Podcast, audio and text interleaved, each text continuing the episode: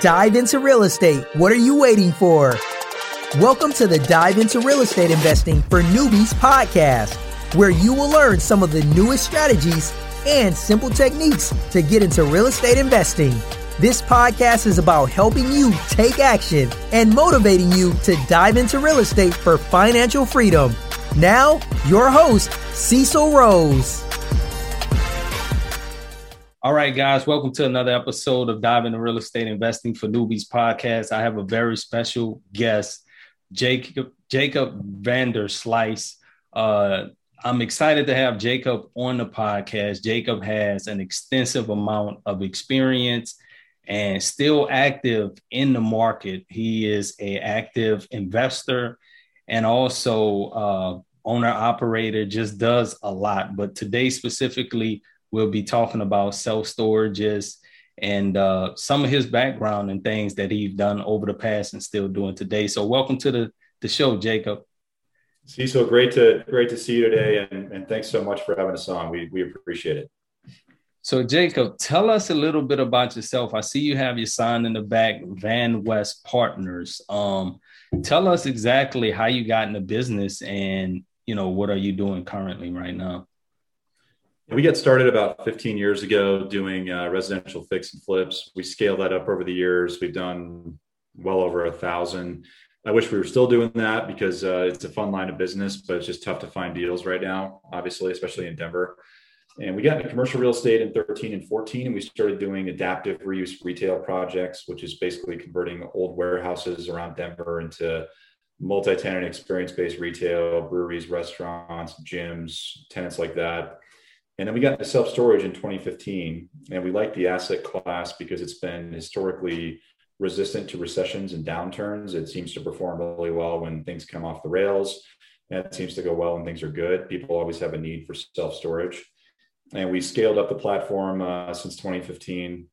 And uh, through today, we've got 30 self storage facilities in eight different states, and uh, we've deployed about 170 million dollars in gross capitalization and we're still buying. Uh, deal flow is a little more challenging than it was before the pandemic because it's an asset class that a lot of people um, gave their attention to because it performed well during the pandemic. So sourcing deals is a little bit more difficult, but we're still out there in the streets uh, getting a few done. Man, that's exciting. So from doing over what over a thousand flips to where you are now in the self storage is like was it a no brainer for you making that that switch over or that change over to self storages? Uh, I know with the marketing, did that affect y'all way of finding deals? Did y'all like what was the I guess what was the the process from switching over and how did you first stumble on doing self storages? Well, anytime we've opened a line, a new line of business, it's always been kind of crawl, walk, run. And if you crawl and it doesn't go well, you don't do more deals, you do something else. But if it, if the crawl goes well, you keep going. And we had studied the asset class for a number of years and tracked performance metrics, uh, default rates on, on self storage debt, yields, cap rates. And after studying it for a while, we liked what we saw and we wanted to get into it. And the problem with our single family business was it was just way too transactional. We're constantly relying on uh, finding a deal, stabilizing it, then selling it over and over again. And once you sell a property, the that whatever dreams you had for the performance of that property are over. It's done. It's sold. You got to pay taxes. You get your money back, and you got to do another one. We like self storage because we could deploy capital into the strategy and not be so transactional and kind of shift our thinking to more of a, a cash flow focus versus a transactional focus. So, yeah, we studied it for a while. We got our first deal done with a, a, a JV venture with some local high net worth guys here in Denver. Built a couple properties in Denver, repositioned an office building into self storage. So it's kind of programmatic and over time. And we we launched our first uh, self storage fund uh, about two and a half years ago, and that's gone well. We launched another fund this year that's also going well so far, although it's only we're only six months into it, so it's kind of early to tell. But uh, that was kind of the pivot, and I'm sure I'm sure you and a lot of your listeners have had to, had to pivot their strategy and their and their business just based on what's happening in the market, and we happened to pivot into self storage. So self storage is no tenants, no toilets, no any of that. Um, has so that uh, I don't I don't I don't want to directly disagree with you, Cecil, but I guess I will. That's a that's a common thing that people say.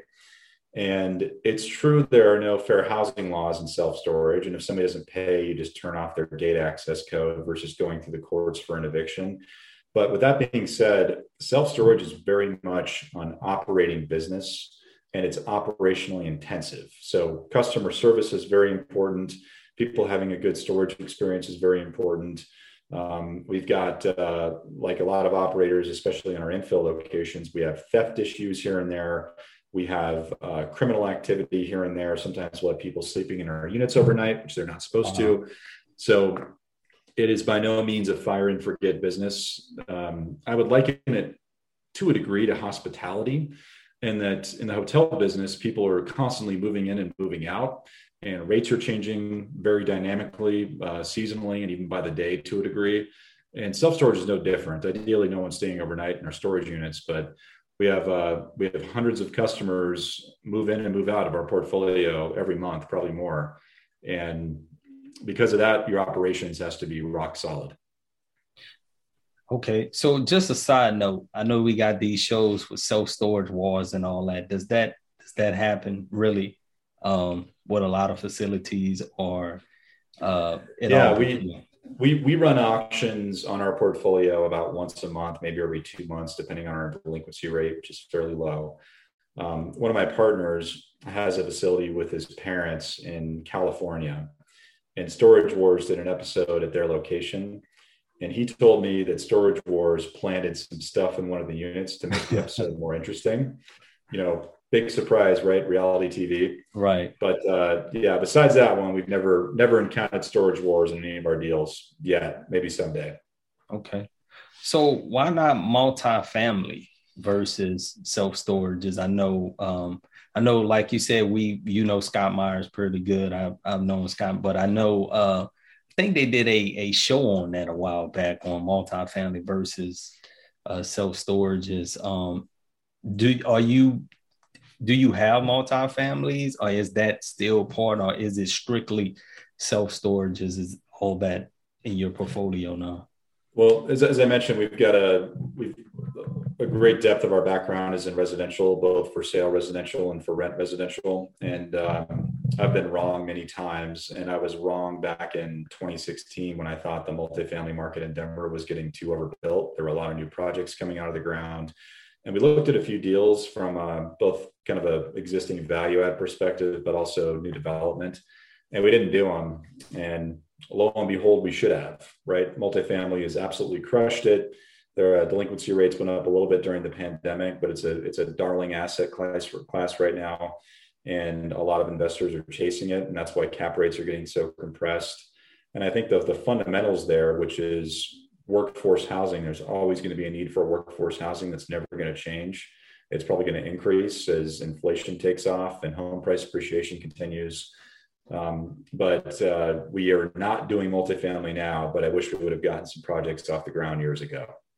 But as far as a comparison to self storage, uh, generally cap rates on multifamily are a little bit lower, and the returns and the yields are a little bit tighter than self storage. Um, you might you might have a Class A apartment building sell at a four cap or less in an infill downtown location, but you might have a self storage facility that's uh, stabilized and also in an infill location, maybe sell at a five cap. So that the cap rates aren't exactly aligned. Um, but I think in general, in terms of a dividend yield on a current basis on your on your cash in a given asset class, I think self storage does a little bit better than multifamily. Considering the um, the way everything is happening now with the the moratorium, the foreclosure moratorium, do you find that, uh, or have you found any self storages um, in pre foreclosure? Do you find that as compared to maybe single family homes or something like that? No, we we haven't. Uh, we used to see some that were in default, and sometimes pre foreclosure can take on a few different uh, meanings. Sometimes a borrower might be in violation of a loan covenant, so they're in technical default, but they're still servicing their debt. Um, we've seen more of those where a deal's in default because of a technicality and not so much because of a lack of debt service. But we have not bought a deal that's been in pre foreclosure. Most of the properties we've acquired, uh, if not all of them, in the last couple years have been pretty low leverage and mom and pop owners who have owned them for a while and they're just trying to take some chips off the table. We'll come in and buy them, rebrand them, and get below market customers up to market rates, get our expenses in line, and uh, spend a little more money on advertising and get a website up. Some cases don't have websites, but um, that's our typical seller profile. But to my knowledge, we haven't we haven't bought a deal at least uh, in, the, in the more recent term that was that was in foreclosure.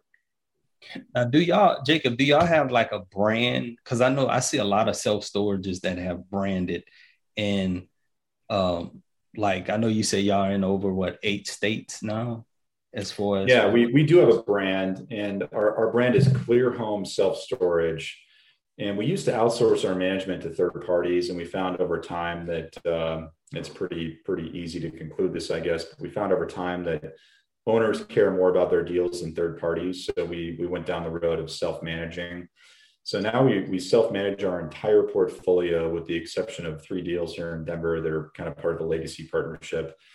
And management, property management is a painful business, whether it's residential, commercial, self storage, whatever it might be. But so much of our value creation is predicated on our, our ability to effectively manage these properties and grow NOI, control expenses, grow revenue. And we didn't want to outsource that to somebody else because we just care more. And we watch our, our bottom line a little more carefully than i think uh, a massive REIT would who is just taking a management fee. So we self-manage.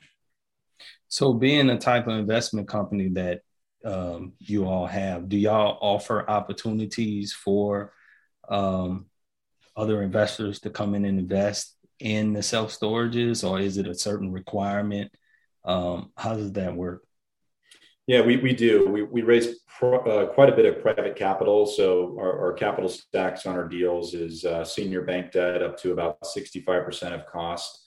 And then the balance of that equity behind the bank debt is uh, investor equity and our own equity.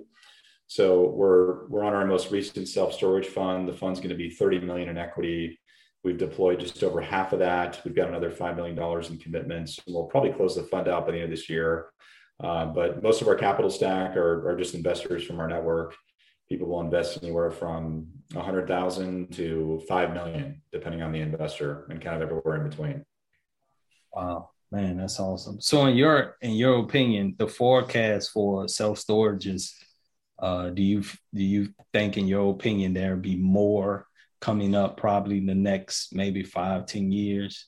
Uh, it'll always be maybe something sustainable yeah, whenever uh, whenever I forecast, I'm wrong, just like my multifamily forecast in Denver in 2016. But I think it's uh, if you look at if you look at the history of the asset class, it's historically stable.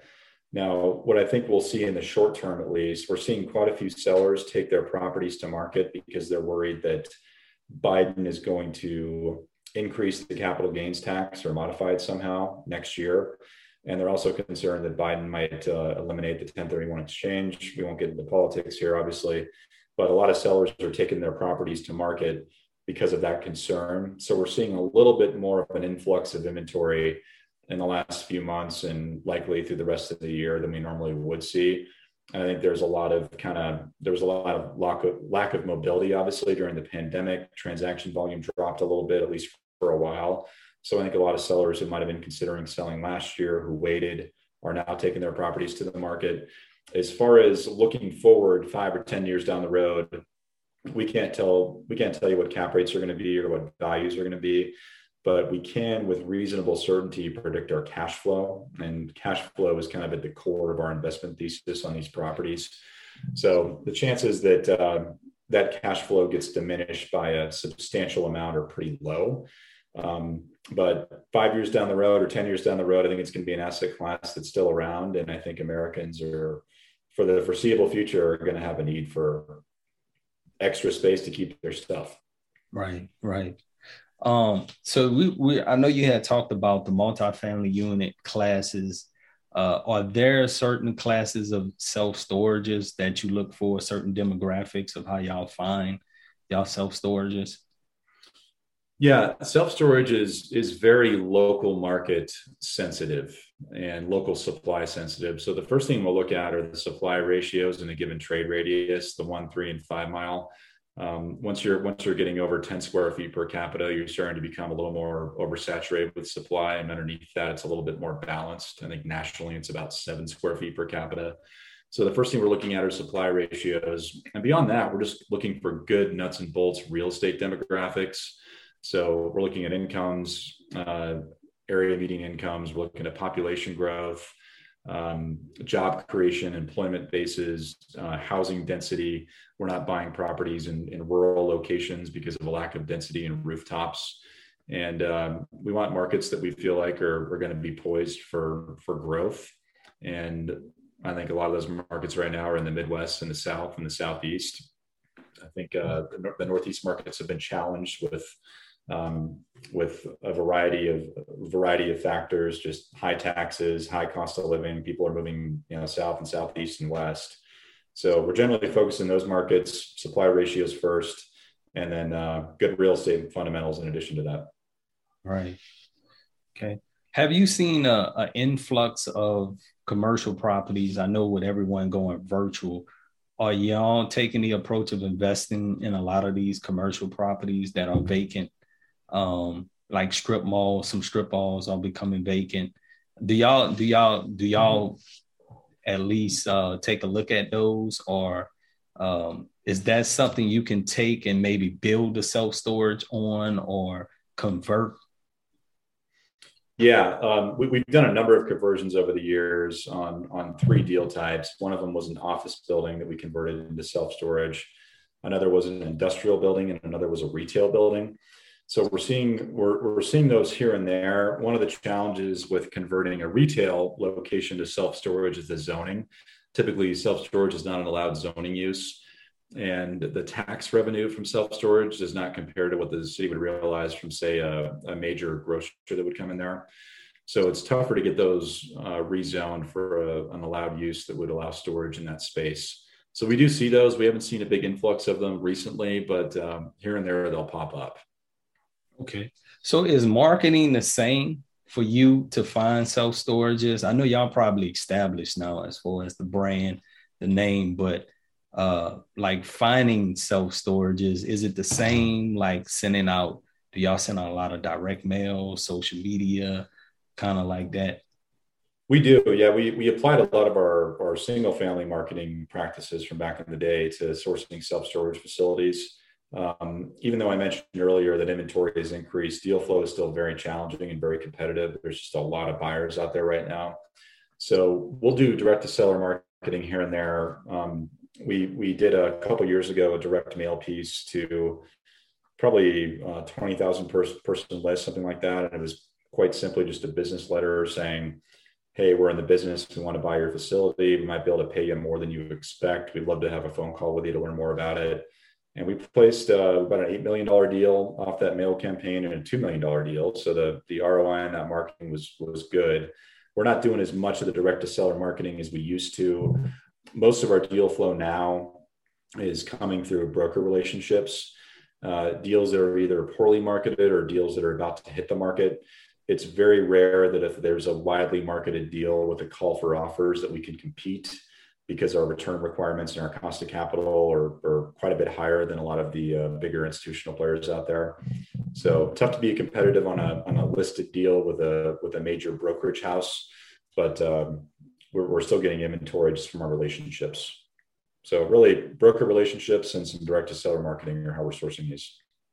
Right, but most of y'all deals y'all find are directly off the market, or is it some are listed you think or y'all i'm sure y'all prefer off the market but are most of the yeah, deals I'd, I'd say i'd say about 70% of our acquisitions in 2021 have been unmarketed.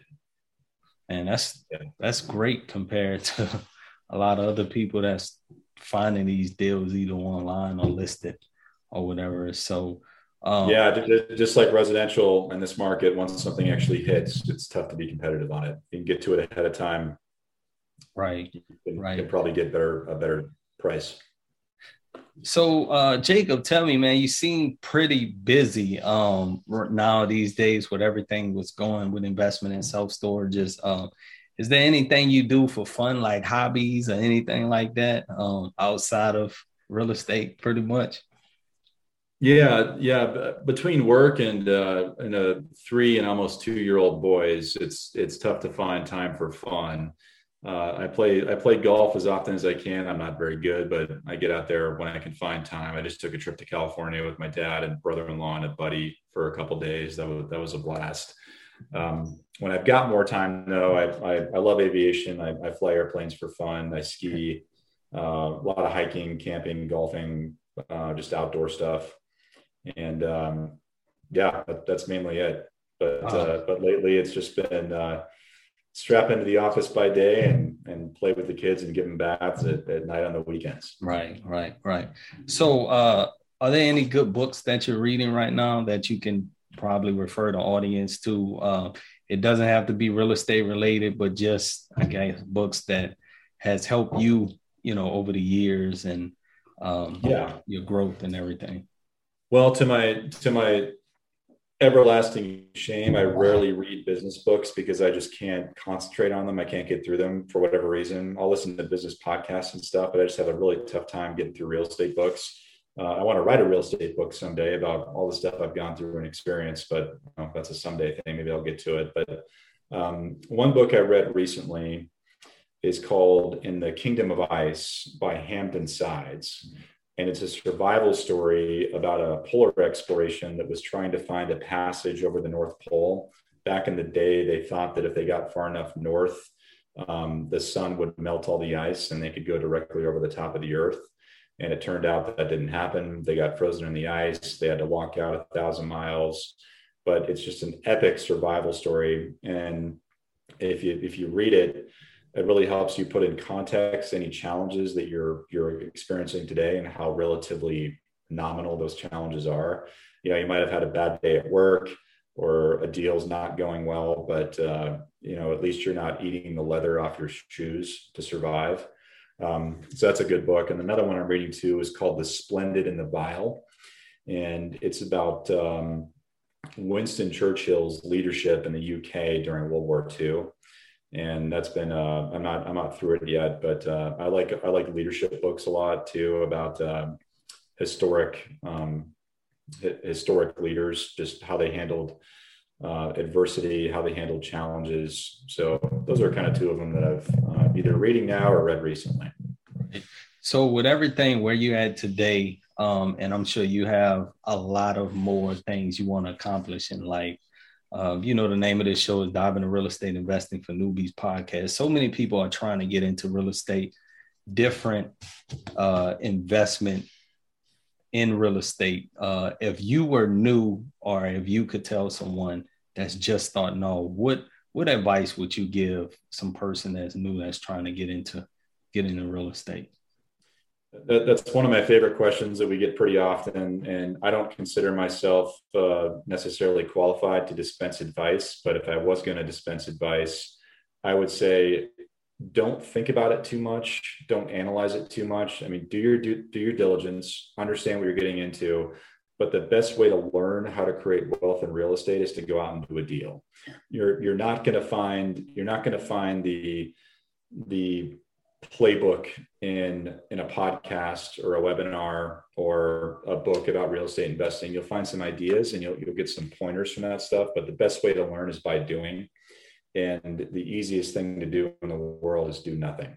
So go out there and take a risk and, and do a deal. And the education you'll get whether you make money or hopefully not lose money but if you lose a little bit of money the education you'll get you can apply to every deal after that and probably prevent yourself from making the same mistakes Man, that is awesome advice. My last question to you is having mentors, like uh, being in the type of industry you in, how important it important is it to you to have mentoring and coaching and everything to continue your growth?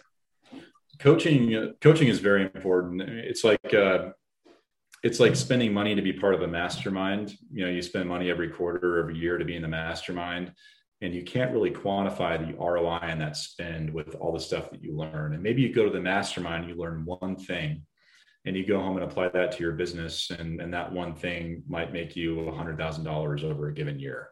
Um, on the coaching side, we have a we have a business coach that my myself and my new, my my two partners use, and he's awesome. We pay him thirty thousand dollars a year, and each of us have uh, our individual calls with them to kind of talk about how things are going. And we also have a group call once a month with all three of us and our coach on the call. And he challenges us, he helps us work on our interpersonal dynamics, any conflict we might be having, any big decisions we have to make in the business. And he helps us with goal setting too. And one of the goals that he he uh, had us set was launching this most recent fund in Q4 of last year. He had us set this, launched it in January of this year. And he always tells us if your goal doesn't seem scary, your goal is not big enough. And it's so cool that we've set a scary goal and we're on target to meet that goal. So I, I can't say enough about the value of, uh, of business coaches or, or any coach for that matter.